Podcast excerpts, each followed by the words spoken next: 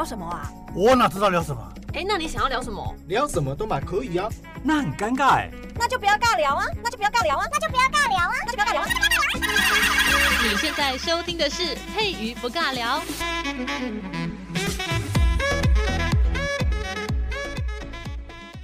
Hello，这里是佩瑜不尬聊，我是佩瑜，真的是非常的开心。今天的节目呢，竟然已经来到第一百集。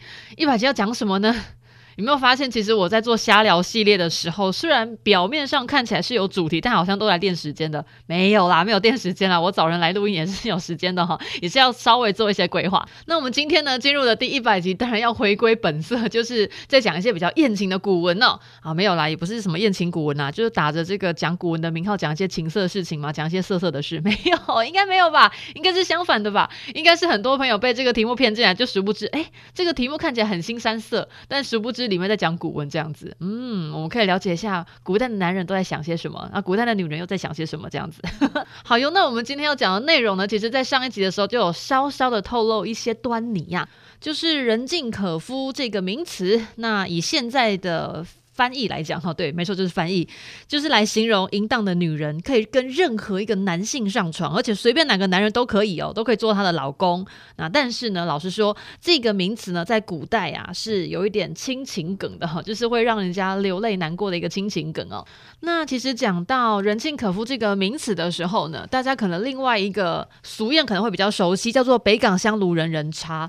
那它已经变成是一个歇后语。老实说呢，“北港香炉人人插”它最最开始的一个意思就是，呃，万人朝拜嘛，哈，就是他 八杠诶妈祖哈，这香会非常的旺哦，就香会就旺诶，所以呢，很多人都会去那边朝拜，几乎是每年都超过六百万人，反正就是非常的热闹这样子。但是后来为什么又会变成说是影射所谓的女性的交友关系非常复杂，然后让人家觉得有种不伦不类，或者是众人都在欺负女生的这句话呢？那是因为我们的这个小说家李阳啊，他写了一本小。说叫做《北港香炉人人差》，而且呢，他这件事情呢也闹上了新闻哦。因为他们这个北港朝天宫的这些呃伙伴们就会觉得说，你怎么可以拿我们妈祖这种北港香炉，然后跟妈祖做连结，然后说是人人差，然后觉得好像是在诋毁女性哦。然后这个就是有有闹上法院这样子。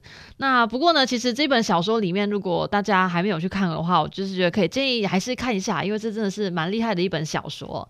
这个李阳他就有说，香炉啊，它是一个神器啊，是拜拜的东西，是神圣的哦。诶，可是，在另一方面呢，它又被影射，把它作为成为一种性器，性就是性功能的那个性性器。然后呢，李阳就说，在他的这个小说当中里面的角色啊，叫做林丽姿，丽是美丽的丽，姿色的姿哦。林丽姿这个女主角呢，她是靠着去睡男性的政治人物，就是呃，其实男生还蛮多都有当，也不能讲说男生蛮多了哈，就基本上我们现在。看到这个男生跟女生的比例啊，这个在政治人物上面啊，在那个年代啊，这个很多政治人物基本上都是男生。然后这个故事里面的女主角呢，她就是靠着去睡这个男性的政治人物，然后从而就是有权力的人。呃，他睡了这个有权力的人，所以他自己也因此得到了很多很多的权利。然后，所以呢，他自己也反驳说：“我不是在说，呃，睡过很多男人的女人哈，这样子感觉好像在诋毁女性哦。不过呢，这个就是见仁见智啦。每个作家呢，他自己有自己写文章的这种想法。那不过，因为通常也不是说每个台湾人都读过《北港香炉人人插》这部小说，对吧？因此，大家在以讹传讹之后，就会觉得说，诶。北港香炉人人插这句话的意思好像没有那么单纯，好像不是在讲。北港香炉是这个八港妈祖哈，这行会就香哎，就非常的旺，大家都会去拜拜，大家都会去插香炉，而变成说北港香炉人人插，北港香炉变成是女性的这个阴道的部位，然后每个人都去插，就拿阴茎去懂它这样子。好，我今天讲话好粗鲁，对不起，我讲话比较直接，比较直白哈。好，那我们就先拉回来今天的名词解释，人尽可夫的出处，它是出自于《左传》的桓公十五年。那这个年代呢，其实就是在春秋战国，春秋。战国大家应该比较有印象，就是周天子，然后他分封了非常多的诸侯国，然后非常多的诸侯国呢就会越分越多，然后分到最后呢，可能就是每个人得到的领土都会小小的，所以呢，大家就开始打仗哈，打架，开始就是纷争，会觉得说我的土地不可以只有这么小，你这么弱，我要把你吃掉哈，大概就是那种心情。然后呢，人尽可夫这个词呢，就出自于这个《左传》当中，郑立公啊，那个时候呢分封很多诸侯国家嘛，那。其中一个叫做郑国。那郑国里面的那个王子，哎，不是王子，国王是谁呢？好，叫做厉公，叫郑厉公。他其实还有自己的名字的，我们说有字，然后有姓，然后有名嘛，然后字就是平常在叫的嘛。不过呢，我们因为他是国王，所以我们就是还是讲他的名字啊，不是讲他名，就讲他在即位上，在这个朝代的历史上面呢，会称呼的这个称谓名称，然后郑厉公，厉是厉害的厉。郑厉公他即位的时候呢，他那个时候呢，有个大臣哦，非常的厉害，这一个脑袋抵抵两个脑袋，非常的聪明，而且呢，基本上这个国家上面的所有大小事呢，都是经过这个大臣在处理的，所以立功就觉得有点北宋哈，我们的这个小丽就有点不开心，说。怎么会这样子呢？不是我坐在皇座上吗？为什么所有的事情都是你在决定？感觉我好像就是个陪衬的，我是我是一个就是掉线木偶吗？我是个傀儡吗？然后就坐在上面，然后你只要跟我讲说好左边，那我就往左边帮你签名，然后往右边，OK 好就往右边帮你签名，就感觉好没用，他就心情不是很好。小丽就觉得不对啊，应该是我当国王啊，怎么都是你在干事情呢？这个这个你是谁呢？这个你呢，就是当时在把持朝政，而且有点专断独行哦。的一位大臣，这位大臣呢叫做祭足，祭是祭典的祭，足就是手足的足哦。我们叫做这个阿季好了哈，阿季好像 阿季这个名词会不会听起来很像那个《华灯初上》？我最近在看《华灯初上》第三季，我还没看，呃，不知道那个结局到底是如何。好，拉回来不小心歪楼。所以呢，这个把持朝政、专断独行的祭足，这个阿季呀，哈。就是做事情做的太过头了，所以我们的小丽呢，我们的这个正立功小丽就有点不太开心啊、不是有点不太开心，是非常的不开心，已经不开心到很想把他给干掉哈。然后怎么干掉呢？大臣呐都听我们的这个阿季的话，都听我们祭祖的话，这基本上我们这个身为。高位的国王好像也没有什么能力可以办他哈，怎么办呢？这个聪明人呢就知道要买通你们家的人，从你们家里面的人下手。要杀你呢，不能请杀手，要请你们家里的人来杀你，可能会比较好杀，因为这样家里面什么所有的秘密机关都知道在哪边哈。好，他请了谁？我们的这个小李啊，他就跟那个阿季的女婿啊，女婿。哎，没错，就是阿季，他有个女儿，然后他女儿呢，就是嫁给了一个男生，哈，那这个男生呢，我们就把他称作为女婿。天啊，家族当中的这个关系好混乱。好啦，就是跟这个祭祖的女婿啊，这个女婿呢叫做什么名字？叫做雍纠哦，好难念，雍就是雍正的雍，纠是纠察队的纠，我们叫阿纠好了哈。所以呢，我们的小丽呢就跟阿纠，好，这个他的女婿哈，跟阿纠，然后合谋一起来计划说如何把你家的岳父给干掉哈。就把这个阿季给杀掉，所以呢，这个雍纠，哎，这个雍纠还真的蛮听话，他可能觉得岳父真的对他不太好，所以他就说没问题，你要杀我的岳父是吧？没问题，我告诉你怎么杀会比较好杀。真的很坏耶！我们家的女儿是哪边对不起你吗？你现在想杀我这样子哦？如果我是那个那个阿季的话，我应该会很难过。这个小兔崽子，我们家的女儿怎么会嫁给这种男生呢？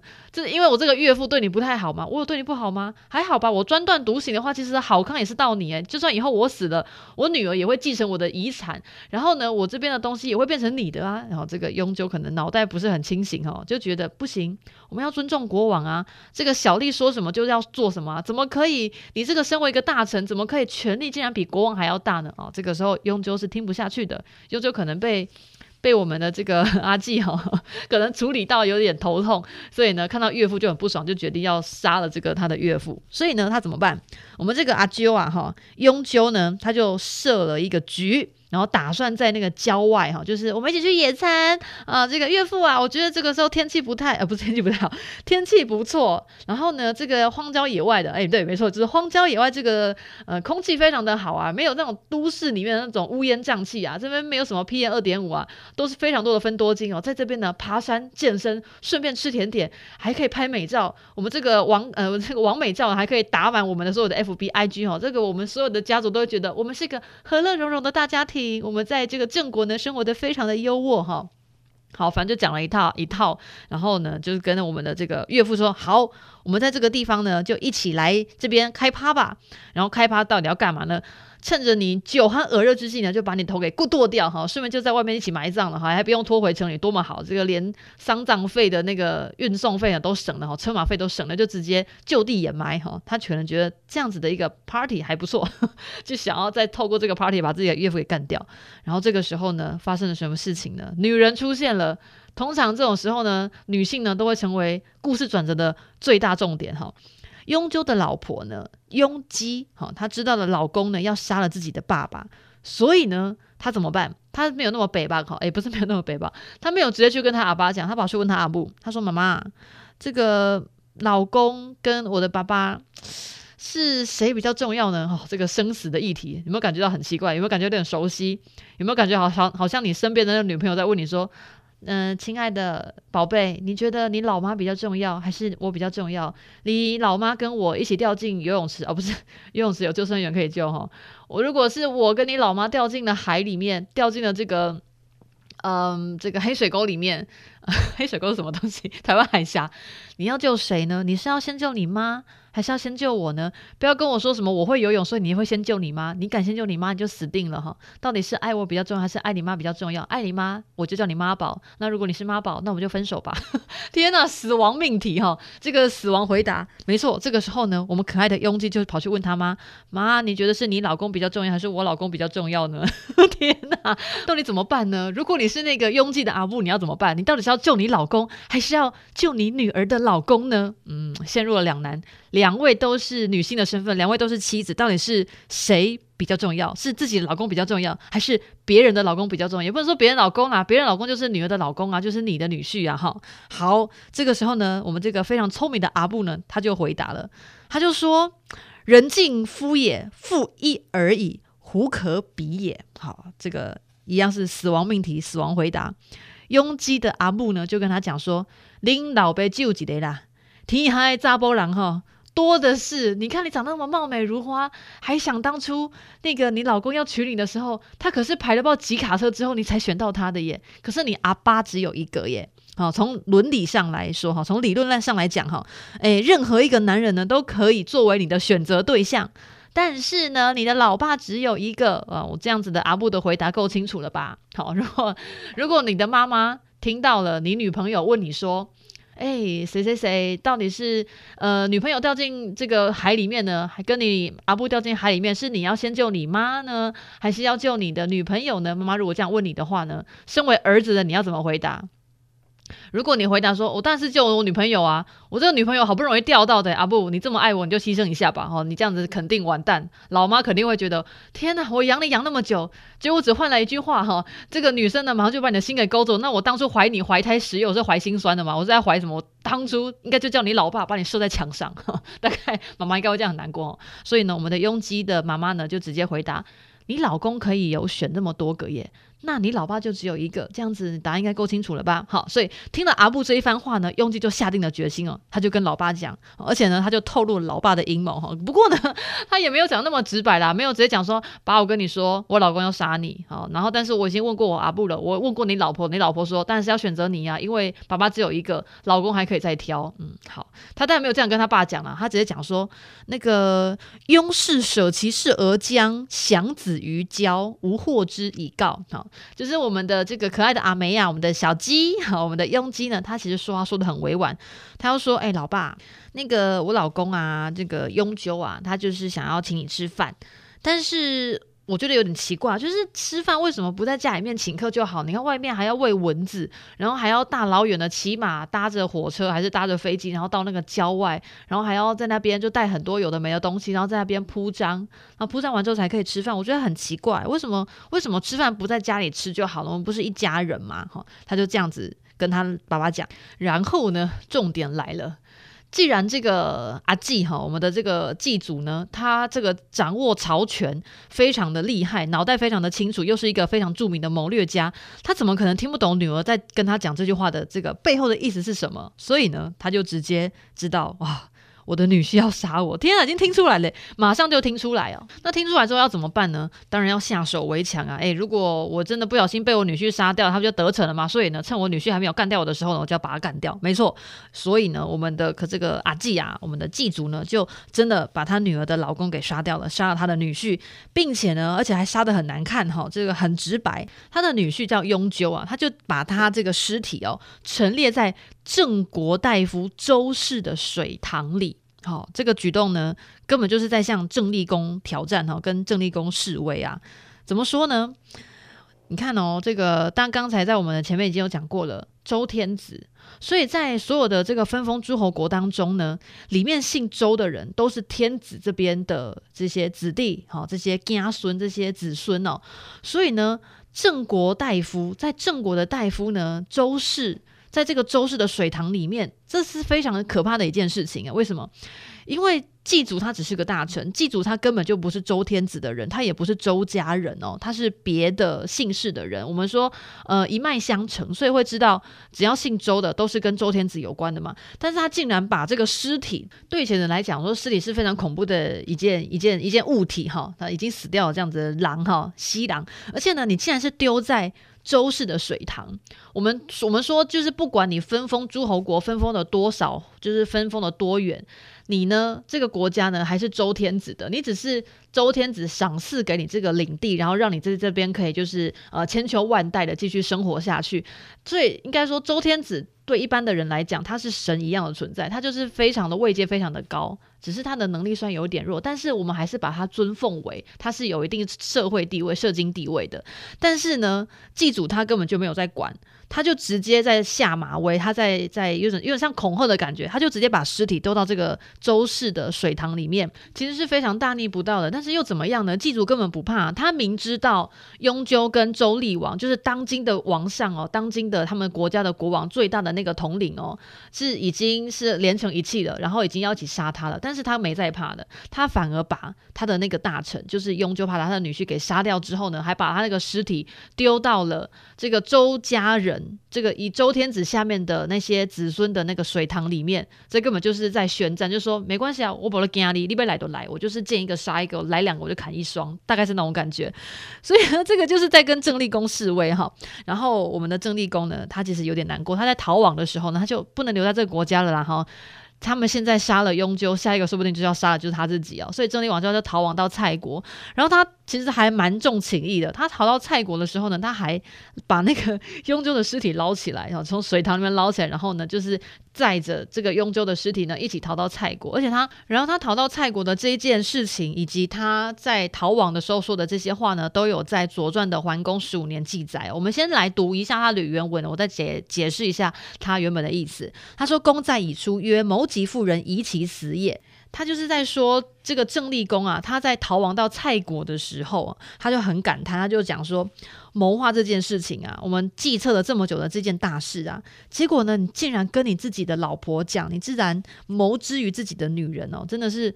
哎，死的也蛮活该的哦。他就对那个雍州的尸体在那边感叹说：“你在讨论这件事情，你怎么可以跟你老婆讲呢？你要杀的人是你岳父，你岳父是你老婆的爸爸耶！你怎么可以跟这些连带关系人讲说你的这个阴谋要干嘛呢？你讲的，如果你的枕边人没有这么的爱你，或者是他不赞同你的做法，而且要杀的又是他自己的老爸，他如果不同意的话，那事情很容易就啪康啦。那你这样子。”你这样子怎么可以？哦，他就是整个很堆心瓜哈。我觉得郑立公应该是想说，还好我是郑立公，要不然我就连带被祭祖给砍掉了也说不定哦，也有可能哈。好，我们今天讲到这边，就是“人尽可夫”。其实这个词呢，它最早的出处啊，“人尽夫也复一而已”哦，其实就是一句大实话了哈。其实它也是充满着当时的先秦人那种比较温柔敦厚的一些精神。怎么讲呢？你看他的妈妈就跟他讲。你的爸爸就只有一个，然后你的男朋友要选还有啊哈，但是如果你为了一个男人，你为了一个外面的男人，然后把你爸爸的命给弄丢了，你觉得这样子身为女儿的你，你这样子过意得去吗？感觉这个有没有一种情绪情绪勒索的感觉，有点情了，对不对？呃，如果放到现在的男女关系当中哈，大家可能就会比较常听到一句话，就是所谓的妈宝听到的话。妈宝不一定是指男生哈，妈宝也可以指女生。譬如说，有些女生会常常讲说，啊，我爸爸讲，我妈讲什么什么什么，所以男朋友你要怎样怎样。或者是一些男性啊，他常常就是会跟他的女性的，也不是讲女性朋友，跟他的老婆或者是跟他的这个女朋友讲说，不行啦，我妈怎样怎样，我妈说什么什么，我爸爸说什么什么哈。如果说爸就是靠爸族，如果说妈的话就是妈宝族这样子哈。这些人呢，可能就会跟他的另一半说，不行啦，我爸爸妈妈就只有一个啊啊，你就忍耐一下。啦哈，我我这么爱你，就为我忍耐一下。人呢到最后就精神病发了，就精神折磨太过于严重这样子。那但是呢，如果放在我们这个人尽可夫当初的这个意思来讲，它其实就是我妈妈跟我的女朋友呢掉进水里呢，我到底要先救哪一个呢？哈，大概是这种意思。但是呢，转变到我们现在对于人尽可夫哈这句成语的时候呢，它已经变成是形容女人非常的淫荡。但是在以前的出处啊，它根本就没有所谓的女人淫荡的这种指控哦。其实呢，为什么他后来会被歪楼哈？那其实是因为后世的一些儒生。啊，一些读书读到脑袋已经硬邦邦的一些儒家们呢，也不是儒家啦，哈，这些读书人呢，就读到脑袋坏掉。怎么说？以前的人呢、在看《诗经》的时候啊，应该就很简单的去解读说，《诗经》就是写男女情爱的事情啊。哦，我喜欢你，啊，你在水边不等我，我好难过。还是呃，这个夫家的男生对我不太好，所以我跑回家哭。可是家里面的人呢，就是也也觉得，谁叫你当初要嫁给这个男生？当初我们就已经跟你讲说，这个男生不能嫁了，你还是回来哭，我不理你。啊，就是写一些这种心情小故事，或者当时的一些儿歌，或者当时的一些男女对唱的一些情话、一些情歌，就像我们现在很喜欢听的一些流行音乐、抖音的什么一百零五度的你哈，这种音乐啊，以前就是会放在我们的诗经当中。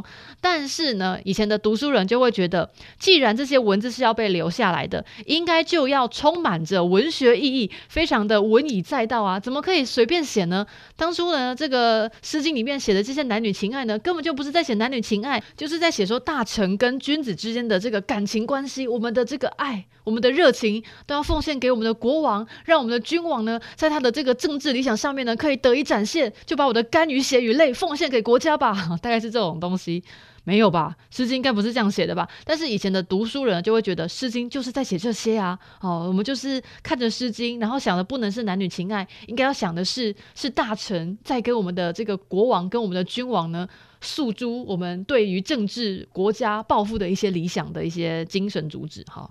读起来真累，好啦，所以呢，人尽可夫后来就会断章取义，成为这种恶毒的去诅咒他们心目中就是你们这些女生，就是因为人尽可夫啦，看到哪个男生对你好，你就挖过去，然后就是抛弃我的感情，我对你这么好，然后呢，你就看到哪一个人对你很好，你就靠过去，然后说啊，我也可以，我喜欢你，来来来来我家，来我家坐，来我家坐，呃，这个坐可能有两个意思，一个是坐下来，一个是躺着的，就变这样子，就变断章取义了。但其实呢，人尽可夫他一开始的意思呢，就充满了温情哦。妈妈对女儿说：“你要杀了你爸爸吗？你的爸爸只有一个哦，可是你的老公公还有很多个哦。你的老公呢，还可以再嫁，你还可以再嫁很多个人，这么这么多人喜欢你，不缺这么不不缺这么一个哈。哎，所以其实看起来也是蛮感慨的，对不对？